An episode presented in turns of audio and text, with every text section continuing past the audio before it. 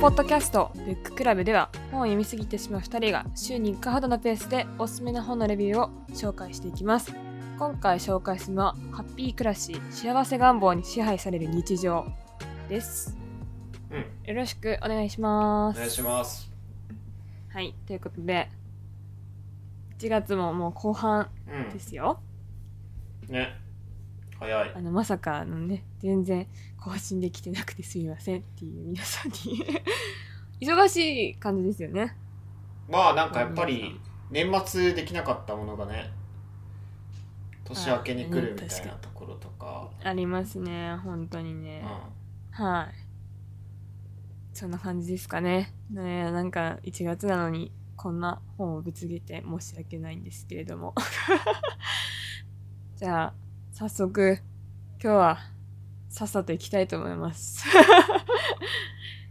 はいえっと今日の本紹介する本は「ハッピー暮らし」っていう本。で、えっと、ミスズ書房から出た本になっています。で、どんな本なのか、ちょっと、まあ、各所に載っているうん。概要のところを読みますね。うんえっとハッピー暮らしは、幸せ、ハッピーによる支配、暮らしを意味する造語。誰もが幸せを目指すべき、幸せなことが大事。社会にあふれるこうしたメッセージは、人々を際限のない自己啓発、自分らしさ探し、自己管理に向かわせ、問題の解決を常に自己の内面に求めさせる。それは社会的構造的な問題から目をそらせる、そらさせる。装置としても働き、怒りなどの感情はネガティブイコール悪と退けられ、ポジティブであることが善とされる。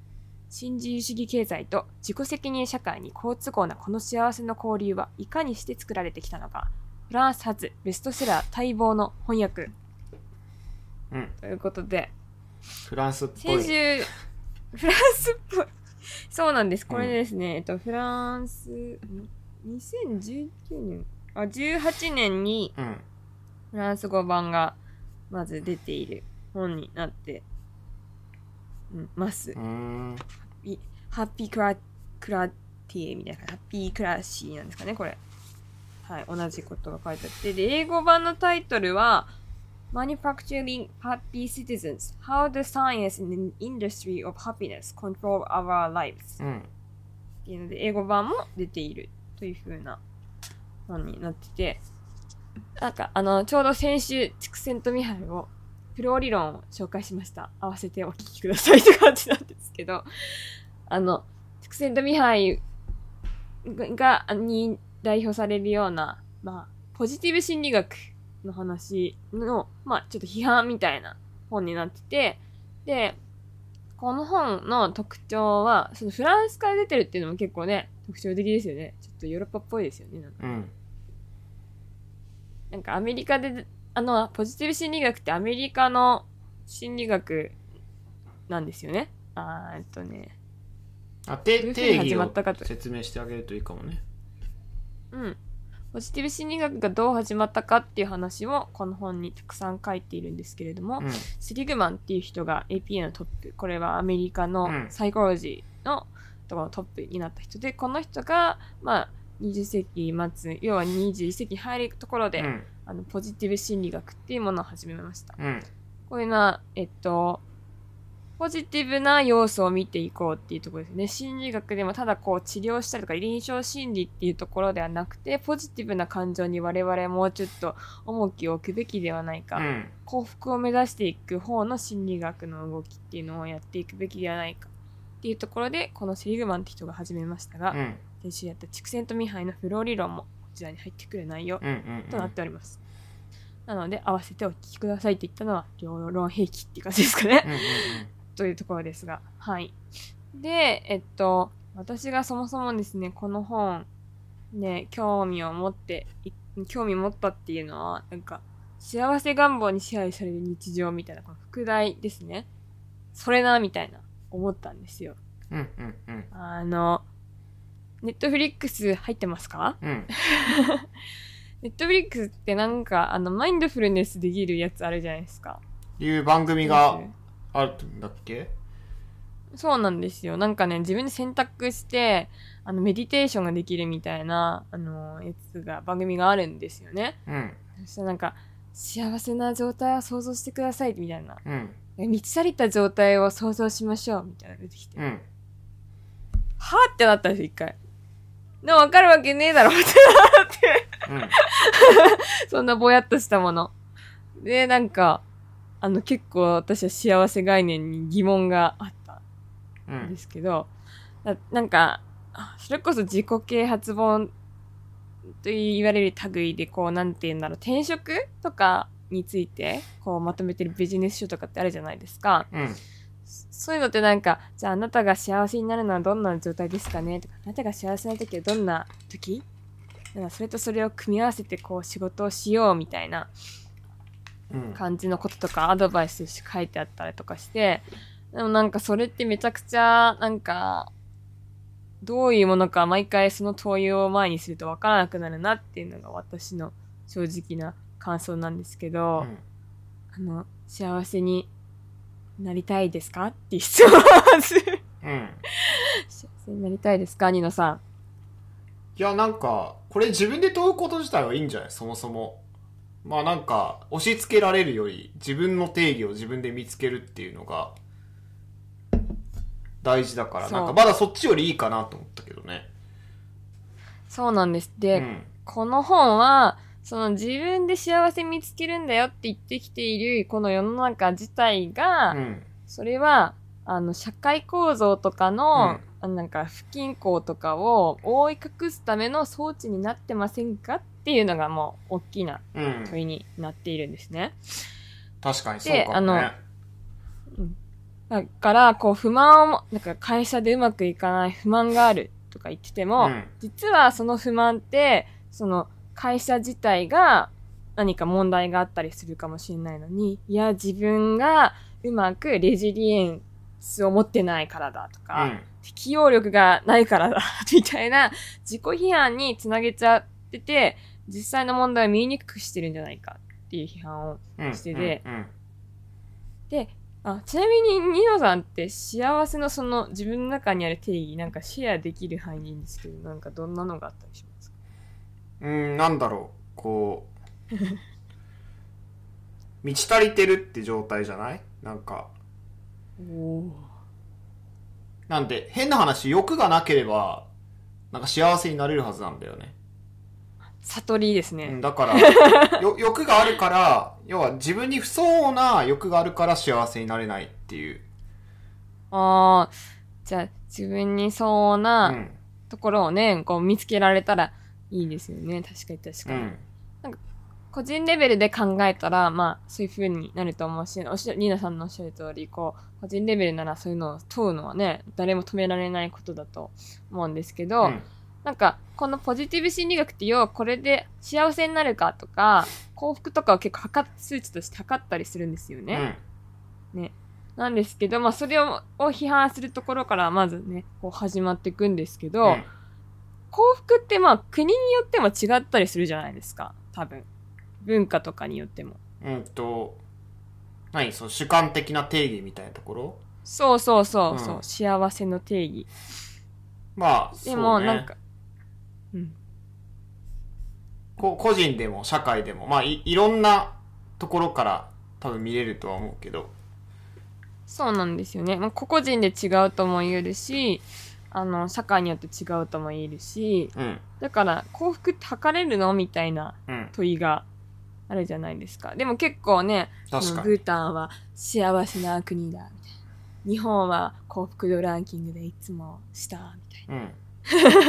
話とかなってるんですけど、結構あのスーツとかってこう個人主義のが結構い言ってる国、まあ要は欧米の国々とか北欧の国とか、そういう国が結構上位に来がちだったりするのは、まあそういうところが幸せにつながってるよね、みたいな数値の測り方の国際調査になっちゃってたりだとかうんうんうん、したりだとか、なんか、ひ測、測りづらいものをあえて測ることへのなんか怖さっていうのあるなと思って、あと私この本には書いてないんですけど、昔人と話してて、なんか幸福度調査で、うん。うん。日本語と英語でニュアンス違うんじゃないみたいな。うん。Are you happy? と、あなたは幸せですか？っていうのとで、もしかしたら、なんか幸福ですか？とか、日本人だと幸福かなみたいな。うん。どうかなみたいな。なんか、重いな言葉がって思って、なかなかイエスと言えないとか。うん。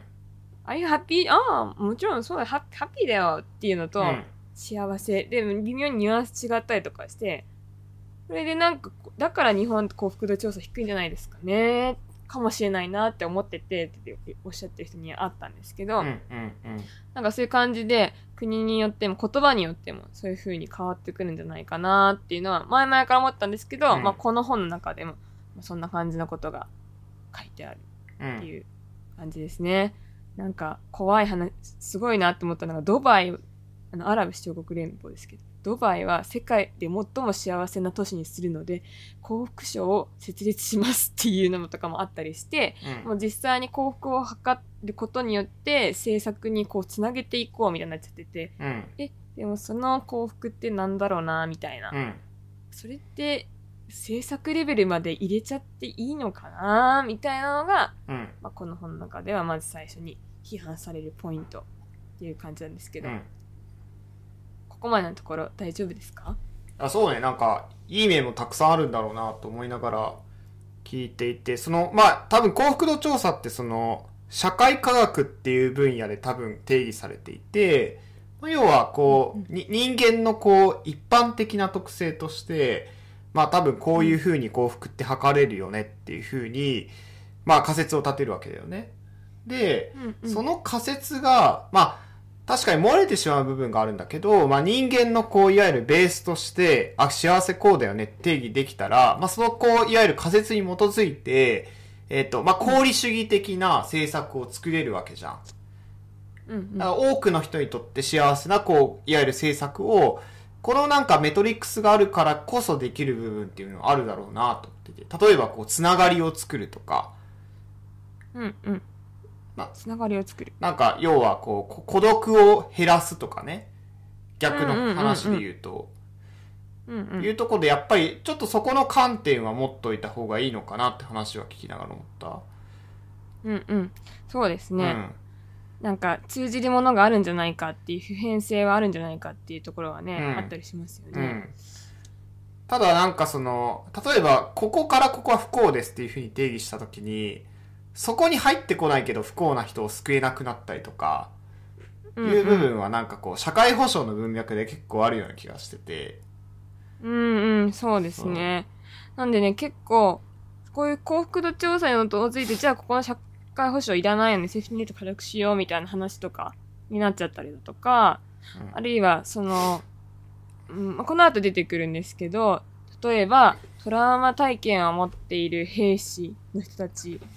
はうん使えないから、レジリエントな兵士を育てようって言って、ポジティブ教育がこう、かいそういう、なんですか、心理学がそういう現場に介入していくことによって、その、ある意味、その精神疾患の人たちに払わなきゃいけない公費を抑えるみたいなメカニズムができちゃったりしてて、それはそれで健全なのか？みたいな話とかも出てきたりとかして。どういうことだ？はい。今の話を説明すると、えっと、これ最後の方に出てくる話なんですけど、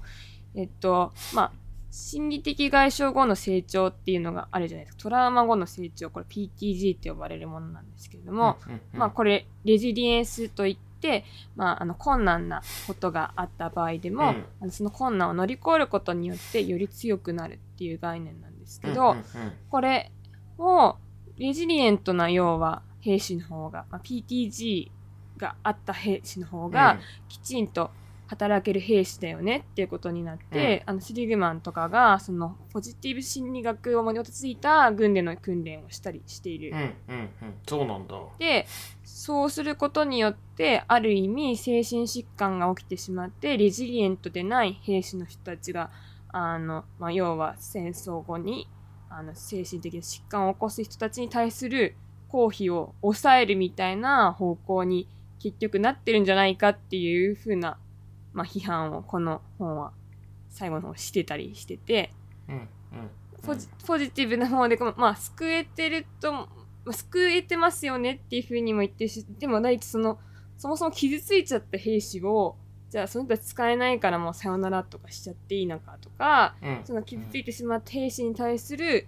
ところを削減しなきゃいけないから、ならポジティブ教育を導入しようみたいな話になっちゃってて、うん。うんまあ、どっちがいいんだろうな、みたいなね。傷つく人はそれでもいるだろうし、みたいなね。っていう、これところで。なんかどうどういうことだろう？ん？えレジリエントなこう軍にえ兵士になれるようなトレーニングを受けた人の中でレうん。レジリエントな人とレジリエントじゃない人が分かれてレジリエントじゃない人に対してのこういわゆる援助がなくなるってこと？それ。とかも、そういうこともあり得るんじゃないかな、みたいな。うんうんうんでうん。そもそもそうやって介入してること自体、うん。そうやって過去にはそういうレジリエントじゃない兵士が生まれてしまっていたから、そういう無駄な出費が増えていたから、うんうん。それを削減するためにポジティブ心理学がありますみたいなところもあったりして、うんうん。まあそれに対する違和感、うん。もうこの本では言ってるみたいな。うんうんうんそれは使えいやそう言ってる意味はまあわかるけどまあちょっと陰謀論じゃないかっていう、あの、ね口コミもあります。だから逆にさ、その、レジリエントじゃなかった兵士をレジリエントにできるっていうところでは、まあその、兵士になれる、こう、窓口を広げるっていう視点もあるわけだよね。うん。とも言えるし、そもそもそんな戦闘させることは果たしていいことなのかっていう問いをまた覆い隠す方向になっちゃうなとも思いますよね。そもそも戦争に、まあ行かな行かなきゃ、行かずに済んだらまあ本当ならいいのにね、みたいなね。まあ実際その戦争行くことによって精神疾患引き起こされてるみたいなところはうんね、なんかイラク戦争後にも結構問題にはなっていて、はいはいで、それがちょっと精神疾患によってこう、表面化しなくなるっていうことがそもそもいいのかっていうところは、うん、あるかもね。うん。そして果たしてその人たち本当に問題抱えてないのかっていうね、ところもあるかもしれないですしね。うん。まあ、なんか、まあ最後の話そういうふうにネガティブな感情を捨てて追い隠すのはどうなんだっていう話とかもまあ、出てきたり、ねなんかね、まあ、うんあっちこっちに話がね、飛んだけど、結局言ってることはまあ、言ってることはですね、まあ、結構もうね、キュッて今、あの、まとめのところに書いてあった、うん最初に要約で言ってあったところにキュッてなってはいます。うんうんうん。なんで、なんか、その、なんて言うんだろう、その幸せになるのは、なんか、こう、自分が求めていけばいい、自分が頑張らなきゃいけない、自分が自分らしくあれば、本当は幸せになれるのに、なんで幸せになれないんだろう、みたいなうん。焦りを常に、こう、煽ってしまっていたりだとか、まで、結構そうやって自分らしさを個人主義に、2章で個人主義の話になっていくんですけど、実は自分の幸せを、あの、こう、追求していこうってすると、実は孤独と絶望感を逆に生んじゃったりするらしくて、うんその自分さえ良ければいいみたいな、ちょっとナルシシズムみたいなところとか、自分、幸せを目指してる自分素敵みたいな感じで、うん。そういうのがどんどん加速していって、まあ、そういうナルシシズムがこう加速すると精神疾患がよりあの深刻になったりするっていう関連性も実はある。調査によっては指摘されてたりする。うん。とかあとさっきも言ったようになんで幸せにならないんだろうってこうずっとこう考えちゃって自己非難を結構してしまう。うん。自分がこういうことができなかったからだみたいな感じになってしまってななのでほん今までだったら社会がこう悪いからだとかそういうこのシステムが良くないからだってなっていたところを、まあ、自己に向けてしまって逆に幸せから遠ざかってしまう。っうん。ていうことになったりするよっていうのが2章で言われてたりだとか、あと、私は面白いなって思ったのは、えっと、まあ、4章のところなんですけど、なんかね、永続的に持続的幸福を実現していることが重要で、うんだから、常に自己啓発をし続けることが人間求められるようになっちゃってる。うん永久に幸せにはならない。未完成がずっと続いてて、うんずっとずっと次を目指さなくちゃいけない。うんなんでかっていうと、もうそういうふうに幸せの追求を行いながら大量消費もしつつ、うん。なんか消費もしてるずっと。っていう風な感じで、常にお金をね、払ってもらいたいっていう風な状況にこう追い込まれてて、幸せ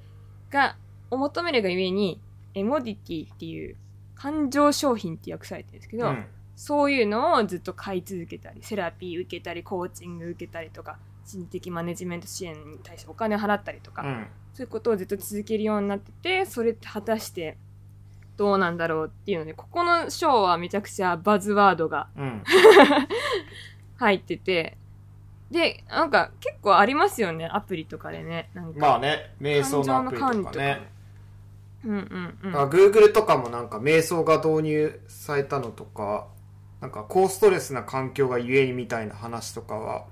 あったりするけどでもちょっとそもそもちょっと話を戻すとポジティブ心理学自体がその幸せを希求させるっていうよりかはそのし資本主義と多分ポジティブ心理学が結びついてえっ、と要はこうよりこう働かせたりとかよりこう自分のこう、いわゆる消消費できるっていう中でのこう幸せの定義にはまるように、ポジティブ心理学が悪用されてるなっていうふうに思っていて、うん。なんで、こう、ポジティブ心理学としての、こう、ポジティブ心理学っていう学術的なこうものと、まあそれが実際こうどう使われているのかっていうところはちょっと分けて考える必要があるかなと思った。そうですね。あの、だからセリグマンとかもすごいピュアな機密でもしかしたら本当に始めてうん。いると思うし、畜生とミハイのフロー理論だって、まあそういうまさかこういう風な流れになるとは思わずになって始まっているはずなんですけど、うんそれがこう、まあ、要はうまくこう、なんていうんですかね、まあね、めちゃくちゃね、これもね、ちんたらちんたらね、書いてあるんですけど、うんまあ、その、マネジメントが、こう、要は、なんて言うんだろう。三章のところとかね、特にね、説明されてるんですけど、うん。新自由主義によってより、まあ、世の中リスキーになってうん。いったところで、なんか今まではマズローの欲求段階説、わかりますか、うん。ピラミッドがこうあって、そもそも安全が保証されてないと人間は次の欲求段階に行かないよ、みたいな。うん。で、最終的に自己実現みたいなのが上にある。みたいなあのピラミッドが有名だと思うんですけど、これが、まあ、20世紀後半の方に言われてたうん。ところだったが、新自由主義によって、より、いや、そのマズローの理論じゃない新しい理論が欲しいなーみたいなところがあって、そこにこううまくポジティブ心理学が出てきちゃったところもあり、こうマズローの欲求理論の三角形を逆にしたって表現はこの本ではあるんですけど、うん。実語実現ができていればいいんだみたいなうん。感じになっちゃって、うん。ピザ配達にもそれが転職ならいいみたいな感じになっちゃってるよあー面白いね。ねこの考え方。確かに言われてみればそうかもね。だからその下の部分は自分でやれよっていううんうん。まあそう心理的安全性みたいな言葉も流行るってはいるから一概には言えないような気はするけどねただただなんか、言ってることはちょっとよくわかるような気がしててそのベースとなる部分っていうのがスキルとして見られてるっていう環境じゃなくてうんうん。なるほどねか、うん。ですね。なんかこの逆にしたっていうのは、なんかなるほどなって私も。うん。だから一方さ、その、社会的な連帯がなくなってさ、こう、いわゆるうん、個人としての精神の拠り所がなって、なくなって人がこう、幸せの根拠を失ってるからこそ、このポジティブ心理学求めちゃうみたいなところもなんかあるような気がしてて、うんうん。いう、ねそう、だから社社会構造の変化っていうところがもし、あるのであれば、やっぱり教育的に、い生き抜くためにこのポジティブ心理学をやっていかなきゃいけないっていうなんかジレンマも多分あって。そうですうね。ん。なんか、私、個人的に言うと、感情の自己管理が、この、ね、あんまり、なんていうの、この感情商品、さっき言ったエモディティの話のところで、えっと、なんか、今、その幸福を求められる中で人間は感情の自己管理と自分らしさの追求と持続的幸福を求めることを求められちゃってて、それが自分を追い込んでる よ、みたいなことを言ってて、ででも、私、感情の自己管理とかめちゃくちゃね、他人に対して求めてたりするんですよ、実はなんか。うん。個人的に言うと。なんか、今日は気分が乗らないんで休みますとかうん。休むなよ、みたいな。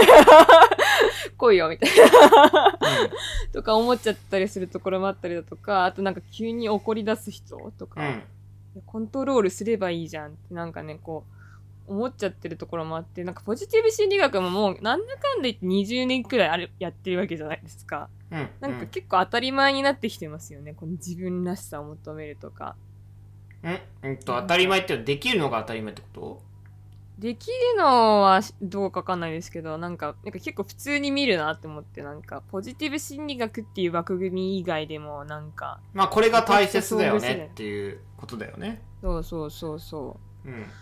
う。ね、なんか出たし、まあ自分も結構この本には、なんかそう、まあ、なるほどね、わかるわ、とか思ったりして見てるけど、なんか自分の個人的な行動とか思考とか振り返ると、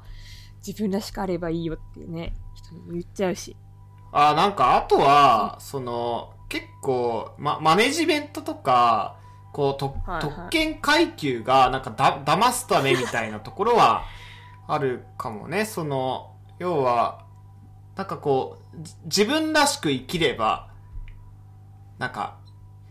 こう、し経済的幸せじゃなくても大丈夫みたいな。あー、そうな、本当にそうな教んですよ。教教育とかなんか、う受けなくてもさ、なんかじ、自分が良ければなんか大丈夫みたいな。これ結構、あ怪しいメッセージというか危険なメッセージもあるよね。そうなんですよ。うんなんかだから、まあ、この本は、なんかまあ最後の方に一応申し訳程度に、うんポジティブ心理学で救われてる人もいるのは分かってるけど、うんそれでも、これはなんか社会的なんか不平等とかは見えなくて、そうそうそう思う。ピザ配達ね。人を。転職とか言っちゃったフりだとか。リーランスとかね。それこそ今の若者はそんな多くを求めないとか、はいはいはい日本だと言われてますけど。でもさ、いやいやいやこう家族を持ちたいとか自分がね、こう、働けなくなった時それでいいのかとかね。うん。年金払ってなかった、年金の分の税金払ってないけどとかね。そうなんですよ。うん。いや、それはすげえありそう。確かに。うんあと結構、あ収入書いてないかもしれないけど、収入で、なんかあ、ある程度まで上がると幸福度上がらないみたいな、あるね、そういう話ね。あるじゃないですか。うんそれもなんか、ちゃんとしたエビデンスがそんなあるわけじゃないっていうふうなこととかは、まあ最初に話してて、まあそのことで心理学の実験って、なかなかエビデンス難しいところはあ面白いると思面白いうんです。けど。これさ、さっきの話と一緒だよね。その、ポジティブ心理学の悪用みたいなところで。うんなんか、その話ってさ、めちゃくちゃよく聞くよね。そうなんですよ。でもなんかあんまり分かってないらしくて、結構ポジティブ心理学って研究もすっごい多いんですって。うん。なんか、んだあの、その、今言ったなあ名前挙げた人以外も結構いろんな研究出してんだけど、要はこう、なんか、アカデミア的にもポップな、なんか新しく出てきたやつで、なんか、すごい論文を書きやすかったらしくて、なんかどんどんどんどん出たけども、まあ再現性がなかったりだとか、すごいちっちゃい人数の実験で、これが世の中の真理だみたいなことを言っちゃってて、それはさすがに言い過ぎじゃない？みたいなことを、うんまあこの人たちは言ってるんですけど。ああ、なんかさ、それさ、そのさっきちょっと紹介しようと思ったところと繋がってると思うんだけど、そのセセリグマンって、あの、なんか自分の知り合い、こうセリグマンとなんかアメリカで会ったことあるみたいな人がいて、ええー、で、いなんかすセリグマンはすごいファンドをね、取ってくるのが上手い人だったのね。そう。ああ。で、最初にも出てきました、それね。は、お金の話は。、で、なんかその、まあ、最近だとアダム・グラントとか、ユーペンのさ、組織心理学者のアダム・グラントとかそうなんだけど、割とそのさ、こう、職場での生産性を上げるっていう、こう、研究ってさ、なんかこう、米か米国のさ、こう、IT 企業と一緒にこう、共同研究したりとかさ、なんかこう、シニアエコノミストとしてなんか、こう、働けるみたいな、その、産学連携できるみたいなところが若干多分あって、なんか言う、言うところでその研究がより使われてしまうみたいな構造があるんだろうなっていう。だからこう、うん。結構ここで、そう少しこう飛躍するけど、産業とこう学術が、あの、いいバランスで結びつかないと、結構危険だなっていうところはね、あるかもね。そうですね。なんか、この本の、まあ、作者の話で、片方のエドガー・ガバナスは心理学の人なんですけど、エヴァ・イルーズってこの人ヘブライ大学の人、社会学の人なんですよね。うん。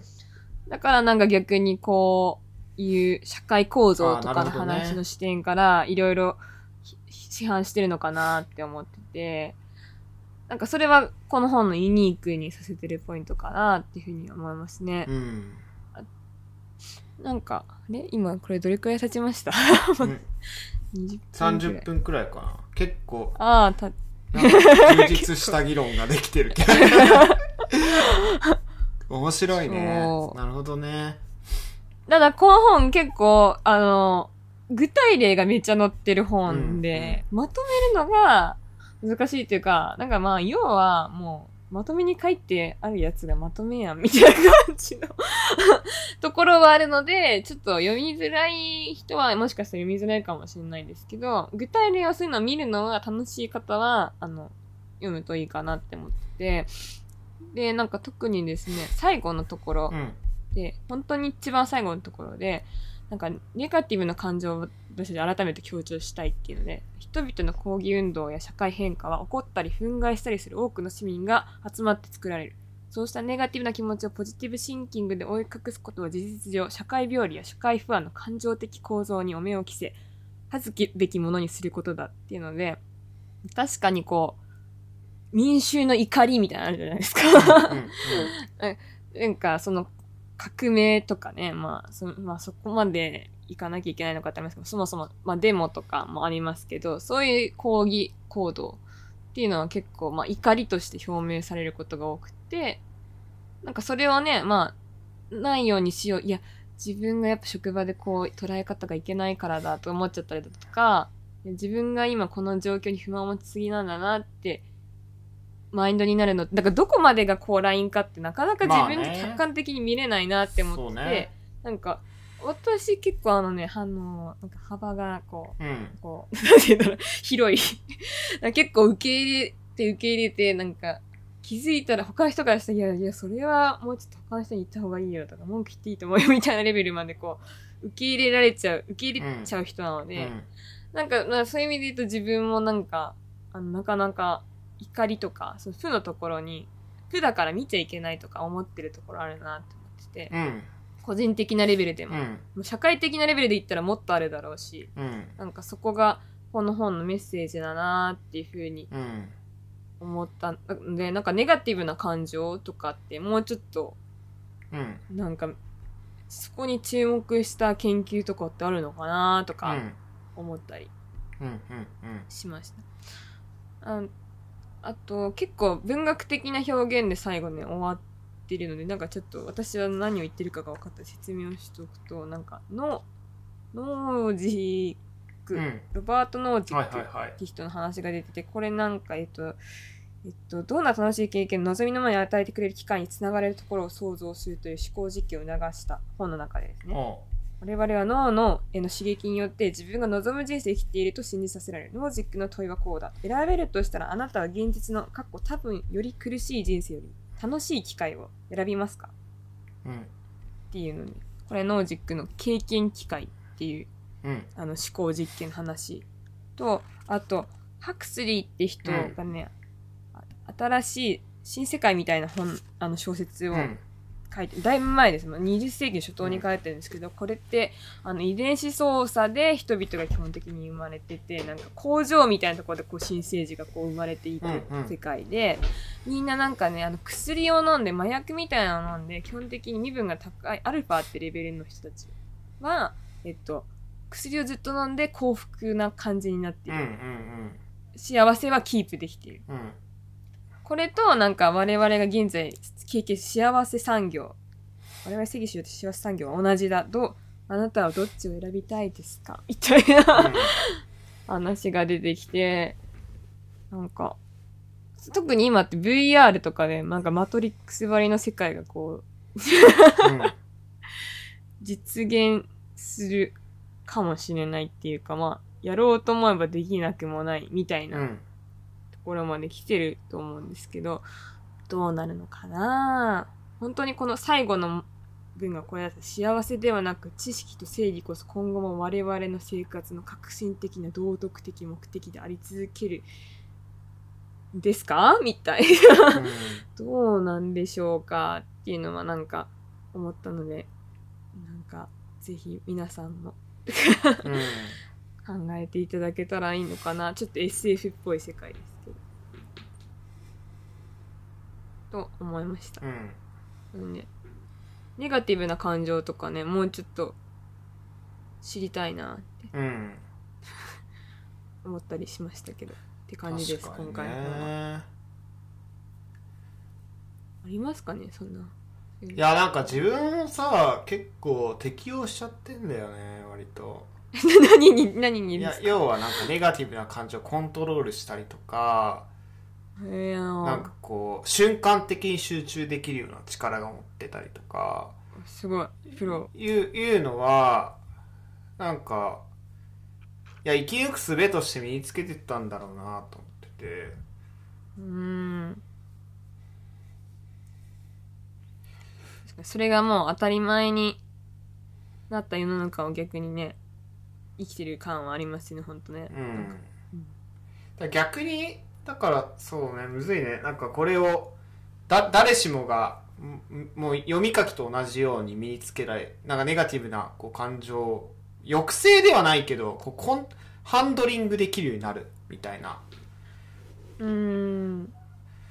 いやでも本当はでもなんかやっぱりなんかネガティブな感情のコントロールって意味で言ったら私も結構今まではあんまりうん。なんか悪いように捉えてなかったんですよね、なんかこの本の中で SE エリミじゃないけどね。えっと教育の話が出てきたりしてて、ポジティブ教育っていうのはこう感情のリテラシーとかをうん。うん学んでいくよっていう。まあ、この本では SEL っていうイギリスの学習における社会情動的側面みたいなプログラムの話とか、まあ、カナダとかアメリカの話とか出てくるんですけど、私も SEL、社会情動性の教育、うん学習、ここら辺しキーワードとしては知っていて、まあ、要は自分の感情との向き合い方とか、コミュニケーションの取り方とか、うんうん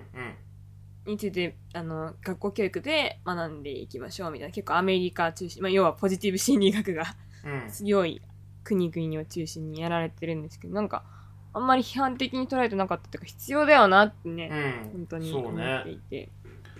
まあなんかけ喧嘩して傷つくとか結構大事なんだよねそういうのね確かにうね、んそういうママイナスなところもあって、そうそうほ本音でなんか言い合うとかねう。うん。あーあとなんかこの本の中でもう一個最後の方に言ったのは、結構そのポジティブ心理学がしちゃったことの一つは、ポジティブ、ネガティブがもう、で、真っ二つに割ってしまうみたいなことをやってしまっていたよね、みたいな。うん幸せと不幸せの心理的グラデーションがイコール健康不健康だったりとかポジティブネガティブみたいなところになっちゃっててポジティブな感情は見ていきましょうってすごい言ってるけどあ言ったりとかネガティブはあくまでも幸せになるための1ステップみたいな、うん。なんか捉え方になってるけどどうなんだろうとかそのあくまでも幸せが最上級のゴールみたいになっちゃっていて、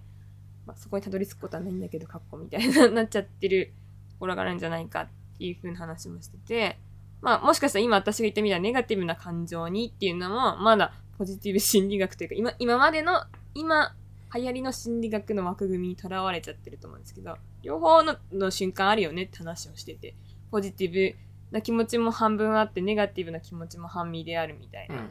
時もあるよねっていう話をしていてなんか、もっと複雑なところをなんかまあ割り切ってしまうのもまあ良くないよなみたいなうんうんところとかも思いますけどね。これなんか多分マインドフルネス的な観点だとそのままこう受容するっていうところだからなんかうん曲解するとこうなるのかなっていう気はしたそのいわゆる幸せ不幸せみたいな二分はうん。なんかその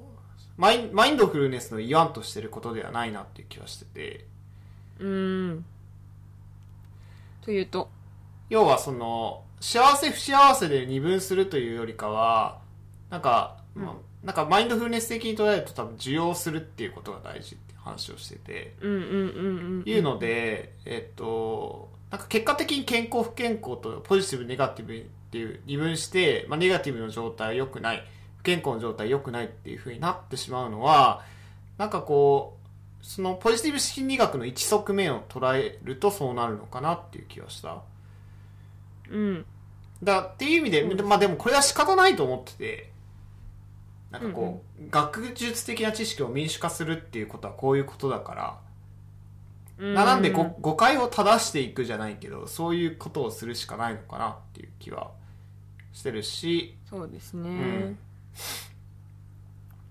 でも、そういう意味で言うと結局こう、お金を集めるのがやっぱ大変なんですね。どういう分野も。それある意味、まあそれがすごいうまくじ、時代の流れとこうマッチして、そして、まあ、おお金を集めてやることにもこう、不信してやっていった結果がなんか、ん？ここにも？みたいなとこにもつながってたりだとかしてるのかもしれないですけど。そうね。まあなんか研究者が学術的な知見っていうのをこう真摯になんか取り扱ったとしてもまあそれをこう二次利用三次利用する人たちがいて、本当ですよね。まあいういうところでちょっとやっぱりねなんかいいいように使われてしまうっていうのはね。ただまあん。原理主義はまた違うと思うんだよね。なんかいや、ほんとそうですよ。楽しくなくなるからねうんうん。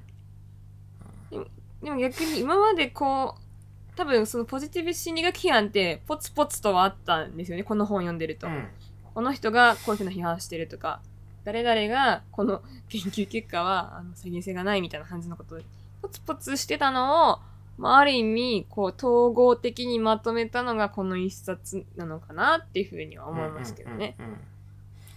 で、それが、まあ、この人たちの結論的には、こう、社会構造のへの不満とかが見えにくくなってるんではないですかっていうふうなね、まとめてあるのかなとは思っていて。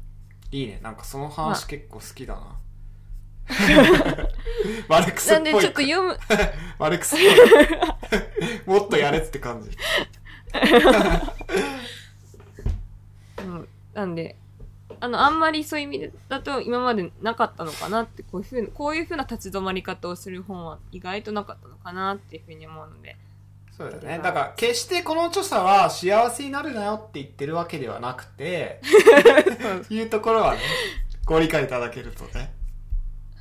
ね逆にね、まあ、し幸せ、どん底まで落ちてきみたいな本で逆に、逆振りしてありますよね。多分世の中にね。見る気がする。わかんない。なんか適当なこと言ってるかもしれないですけど。あでもさっき言ってたさその、まあ、ネガティブな感情をどう取り扱っていくのかみたいなのはちょっとマインドフルネスとは違った文脈で確かに深掘ってみると面白いかもねうんうんうん。ですね。うなんで、なんか、そこら辺とかも、感情結構、私、嫌いじゃないトピックというか、うんあの、ダマシ、アントニオ・ダマシオとかも、はいはいはいえっと、感情の、えっと、神経科学者の人ですけど、感情について研究してる本とか、読んでたりとかも、まあ、ちょっとはしてるので、なんか、興味はあるので、まあ、そういう意味でも、なんか、あ、感情のコントロールって実は、なんか、新しく出てきたセッティングなんだ、みたいなね、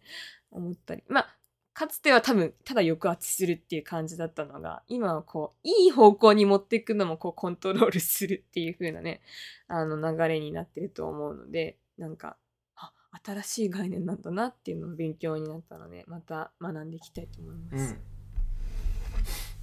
そんな感じでいいですか？はい今日はち。ょっと高いのがおすすめしにくいけど面白い本なんだなって 思いましたそうですね。はいミスズ書房を買ってしまう人でした。はいはい。ということで、今回以上となります。今回紹介したのは、ハッピー暮らし、幸せ願望に支配される日常でした。次回もお楽しみに。